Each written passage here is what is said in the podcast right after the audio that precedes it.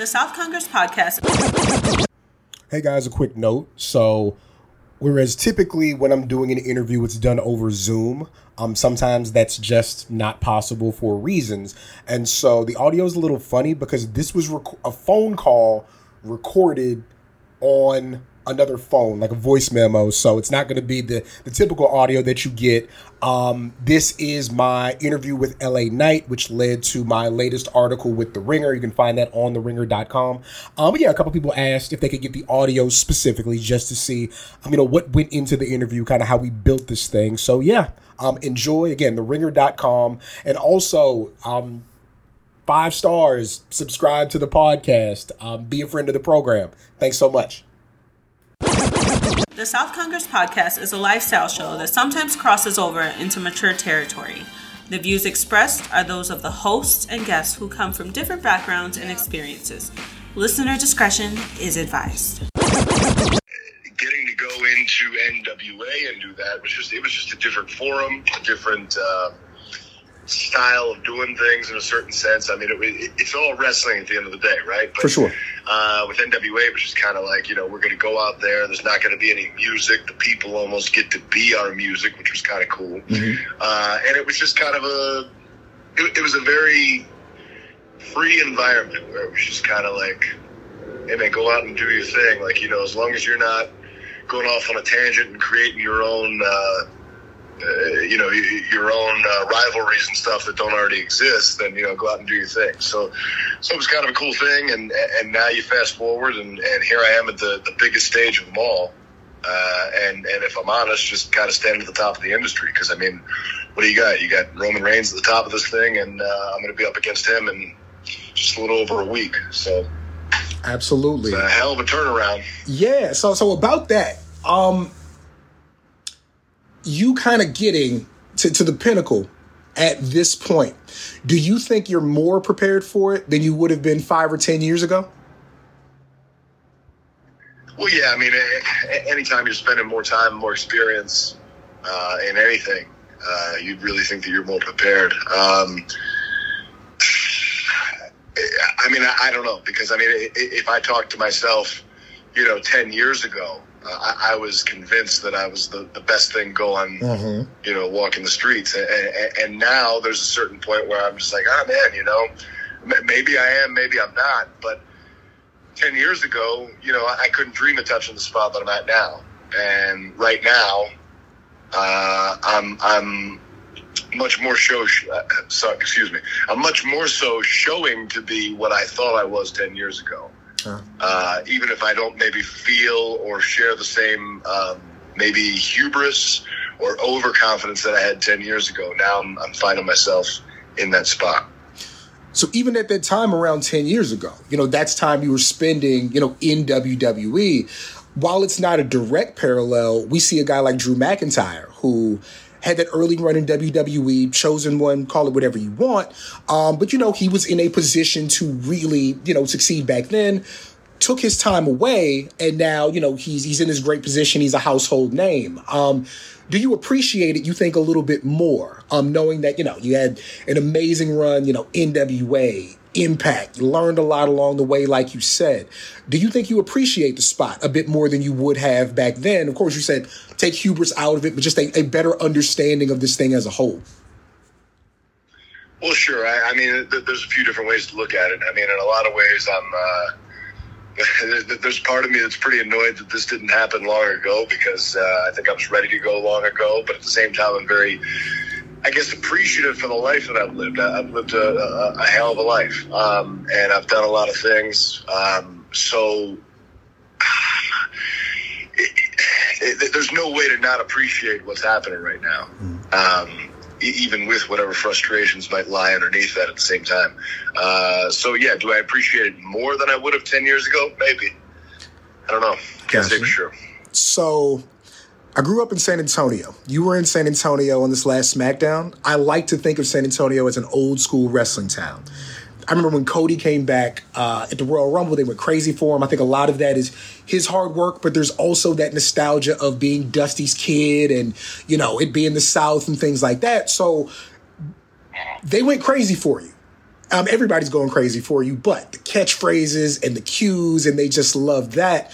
How influential um, was a time like the Attitude Era, the nineties in general? How influential is that to what you feel like you present to a crowd? Um, I mean, bottom line is I'm, I'm not trying to be a tribute act to anybody or anything. Uh, do I draw from some of that? Sure, I do. Uh, did, did Flair draw from uh, H four Buddy Rogers? Sure he did. Did uh, did Hogan draw from Dusty Rhodes? From Did he draw from uh, Superstar Billy Graham? Of course he did. Um, so in that same regard, uh, you know, some of the more formidable years of my life, maybe in high school and whatnot, was the Attitude Era. Mm-hmm. And so, yeah, I mean, you're talking about one of the hottest times, if not the hottest time in wrestling. And me being a teenager and just taking all that stuff in ad nauseum. Uh, so, yeah, I mean, that's that's absolutely in there. And, and one of the greatest um, things that I that I kind of get from time to time is getting older guys, especially, who just go, man, you know, I haven't, I haven't watched in years, but you've gotten me back into it. You give me that feeling that it, I used to get from it. Mm-hmm. And I go, okay, good. Then, then I'm doing my damn job. I, I think it's silly when people dismiss taking cues from the past as like a bad thing. It's like, no, this is this is what works. What are you talking about? Um, right. I mean, you, you can't reinvent the wheel. I mean, a lot of people have tried. Uh, the business even tried to turn itself, I, I think, in the last five or six years. But at the end of the day, wrestling is wrestling. Another place you take a lot of cues from, um, early hip-hop. And I've watched you discuss this a whole lot, so I don't want to retread like too much of that. Are you surprised how well that kind of works with a crowd that might not reflect that same audience? Not necessarily, because I mean, like, like my whole draw to hip hop is like kind of that swagger and that mm-hmm. uh, that kind of larger than life feel and that that that. uber confidence that kind of comes along with a lot of the lyrics and the presentation uh, in that genre. So for me, uh, to take some of that and to apply that to what I do, I think fits perfectly in this realm. It fits perfectly in this universe of what we do. So whether the people are familiar with, uh, you know, any of the references or any of the influence, um, uh, th- that's almost quite, kind of more like an Easter egg for some people. But I think most people probably haven't even caught on or haven't even noticed. And if they do, even better. But if they don't, then it's just kind of like, oh, okay, man, I, I, I dig what this guy's doing. I dig, you know, whatever. Um, so um, it, it, it, is, is there something to where there, there's something that people latch onto? Yeah, absolutely. Uh, and I've seen a lot of people, you know, do the little um, the little cut-ins on, like, Instagram and stuff like that where they'll, you know, they'll show me saying something and then show a lyric from a song or something like that. Absolutely. Um, one of the reasons I'm so, uh, such a big Roddy Strong fan, like he's a guy from a trailer park, but when I watch him work and he tells me he listens to Nipsey Hussle all the time, I'm like, no, I get it. I get it. I see that influence like kind of flowing through you for sure. For sure. Um, to change gears just for a second, um, you know, I was at the Royal Rumble, saw the, uh, the lights out match. Um, you know, kind of being one of Bray's, Bray's last big opponent before he passed. Um, does that mean something significant to you, um, emotionally, career-wise, mentally? I certainly don't want to bring up any memories you don't have that are great, so that's not my question. But just, uh, is that something you kind of carry as being kind of one of those uh, those last focal points uh, of a really interesting career? Um, I, I mean, it's nothing that, like, consciously I'm sitting with a lot of times, but, I mean, uh, when it's brought up, yeah, I guess so, because, I mean, uh, you're considering a guy with a hell of a career who made a hell of an impact, and uh, and then just considering the fact that, um, you know, when, when anybody thinks of that and they think about his, his last match or his last rivalry, which I, I think was... Uh, even no matter what you think about the match or what happened or whatever, the build up to the whole thing was so solid and so good um, that, that I, I don't think that a lot of people could deny that. Like it was, it's definitely something to remember, uh, and it's something for people to look back at and say, "Oh wow, man, that that like really kind of helped us cement." Well, it, it, it helped re-solidify the legacy that Bray Wyatt already had, but it also helped to bring. Uh, more notoriety to me. Whatever anybody thinks about the match, the kids who were sitting in front of us just outside of the press box were going crazy and wanted to make sure Uncle Howdy was okay. So it worked. Like, like don't let nobody tell you it didn't work. It absolutely worked. Right. Um, so John Cena, I feel like, um, is properly critical of not just his coworkers, but also of the future. That Cena cosign is so hard for people to get. Um, is there any reason you think you kind of broke the mold in that, in being somebody who came after him? You know, John Cena's, you know, has less matches in front of him than behind him. But, you know, do you think there's any reason you kind of got that cosign, and does that mean anything unique or special to you? Um, well, yeah, uh, but the, the, the, the, the only, uh, the only thing I could really obviously pinpoint that to is his whole thing is, uh, never give up, right? Yeah. And uh, hustle, loyalty, respect, all that stuff. Well, nobody's hustled harder than I have, and, and nobody's lived and embodied never give up more than I have. Uh, it, I mean, if you just look at the span of everything that I've done and, and the length of time and the things that I've gone through and things like that, like, I haven't given up on this thing that I knew I had and this thing I had to offer. I always just needed that opportunity, that window to get in, and getting the opportunity and getting that window was always the tough part. Nobody ever wanted to give me a shot. I didn't have the hookups. I didn't have, you know, somebody in my family who was in the business. I didn't have uh, anybody who really had that kind of a hookup. And anytime that I kind of started to get my foot in the door a little bit, people get a certain Uh, you know, perception or thought about me one way or another, uh, with me barely saying two words to him. So it always made it kind of tough uh, for me to get going anywhere. Sure, some of that I'm sure sits on my uh, sits on my lap. I hold some of the fault in that, I'm sure. Uh, but at the same time, uh, you know, once I got that opportunity, I knew I was going to run like hell with it. And that's what I've done. I think that when John Cena sees something like that, and again, you're talking about a guy who says never give up and things like that. You can't, you can't look at one guy in there and think of anybody who's embodied that any more than me, if you're honest. And, and also then just considering the fact that everything that I'm bringing to the table on top of it, uh, just solidifies the fact that, um, not only did I not give up, Uh, but I've got the goods once I'm here. Yeah. Just a few more questions. I know we're running a, a, about towards fifteen minutes. I don't want to keep you too much longer. Um, again, it's somebody who came up, you know, about the same time as me, watching stuff at the same time. You, you, you're doing Slim Jim commercials like Randy Savage, man. Like, main eventing a pay-per-view is, is, is dope. And it's for the world title and it's Roman Reigns. And like, that's all amazing. But when we talk about like memories and things we hold on to, you know, people know Randy Savage from being in the commercials. Like, what does that mean sure. to you, carrying on a legacy like that?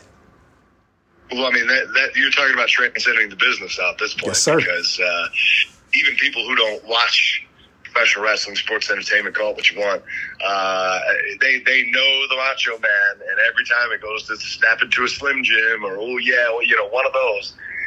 And so it, it's an iconic uh, campaign. It's an iconic brand. Uh, so to be a part of that, and actually in the commercial with the, I mean, you know, the the the, the, the spirit of the Macho Man, so to speak, uh, to, to be in a commercial with that is, is crazy. Uh, something again, you know, it, it's so funny. I had all these different goals and things in mind when I first signed back in twenty twenty-one to N X T, and I, and I wrote a bunch of them down: year one, year two, year three, year four. And there's just so, some of these things that I didn't even know were potential possible goals, such as winning the Million Dollar Championship. I didn't know that was a possibility. Uh, being in a Slim Jim commercial, I didn't know that was a possibility. I didn't know that was a thing. So we're kind of checking off boxes that I didn't even know were there to begin with. So uh, it, it's a really cool thing, and uh, looking forward to seeing uh, what else we come out with in the next few months. We tend to blur lines, um, especially us being in media. Um Was there ever a conversation between you and a Kevin Nash about the good, the bad, and the in-between about what you're presenting? Nope. Okay. That short answer. Short answer. All right. Now, really quickly, explain Timberland boots to an audience that's never seen snow because of global warming. Like, that jumps out to me, being from where I'm from. I'm like, okay, he knows what time it is. Um, your, your look your look is unique to, um, especially to a younger audience. You know what I'm saying? That's something we was doing when we was growing up. Um, you know, yeah. What about your presentation, which to me is both forward thinking and a throwback? What goes into that specifically? Man, you know, it, it, it, I don't even know how to how to put that into words. Uh, but in my head, it was just kind of like, something needs to look different, unique, but trademarked to the point. My thought was always this. When you see a kid dressed up like Hulk Hogan for Halloween, you know immediately what he is. You know who he is. When you see somebody dressed up like the Macho Man, or you see somebody dressed up like Steve Austin or The Rock, you know who and what they are for Halloween. And so for me, it was like, how can I create a look that's mine so that when somebody puts that on for Halloween, you know who they are. Um, and so it, it was just kind of, you know, bit by bit, piece by piece. Um, and there's nothing special to it. I mean, hell, I'm wearing what, boots, a T-shirt, a vest, some sunglasses, but how can I make it my own? How can I make it work? And uh, eventually uh, Timberland got pulled into that as well. I got you. Okay, two more things. Um, who are you listening to now, artist-wise, any genre, whatever? Oh man, that, it changes all the time. I mean, so like I, I, I revisit stuff a lot. So there's uh, there's this channel on YouTube called uh, Single White Glove, and they break down and remix all these Michael Jackson songs. Uh, so in the last week, honestly, it's just been a lot of going to that channel because they have these extended remixes, and they, they they they have, I guess, all the access to the files of the different tracks and everything. So like they can make all these different wild remixes. Um, I mean, it's, it sounds, it's, it's, it's basically the original song, but just recomposed. Um, and, and it's very, very good. Do you know um, you just wrote the story for me? I don't know if you know, like how that kind of encompasses everything that you've talked about. That's perfect. All right. So last thing, let's sell some pay-per-views. Um, yeah. You're in the main event of Crown Jewel next weekend against Roman Reigns, the most dominant champion of the last however long. What does it mean to you to be in the main event? What does it mean to be Paul Heyman's favorite that he don't manage? And what can we expect from you next weekend? Well, I mean, it's, it's pretty crazy considering this is my first uh, Crown Jewel show, uh, my first Saudi Arabia show really that I've been on, and, and I'm at the top of the card here, which is Uh, a hell of a testament to uh, the work that I put in, but also, I mean, the, just the, the people making it so. I mean, last time we were in Saudi Arabia, you saw the whole crowd just chanting L A Knight right at Triple H. Um, at some point, uh, it's undeniable. And I've made myself undeniable. I've made myself uh, inevitable, I guess you could say. Uh, and so whatever that is, uh, is something that can now possibly bring an end to an over eleven hundred day Uh, title reign. Uh, you know, as impressive as that is, that can end in the blink of an eye. And uh, what better way to do it than put it on the fastest rising superstar in SmackDown? L A Knight, are you a Commanders fan, or do you care about your own feelings? Uh, you know, I, I was, I was, I couldn't tell you three players on the Commanders. Uh, but when I was growing up, yeah, I was always a Washington Redskins fan. Now the Commanders. Um, So yeah, uh, just I, I guess I, I, I guess just uh, through through time and through years, sure. Genuinely, with all your success, that's the only thing I envy about you. They still hurt my heart every single year. Um, but my man, I really appreciate your time. Um, Greg, we're going to work on this. It'll probably be a Friday thing next week. My man, best of luck to you. All the success in the world, all right? Yes, indeed. Thank you. Absolutely. Take care of yourself. The South Congress Podcast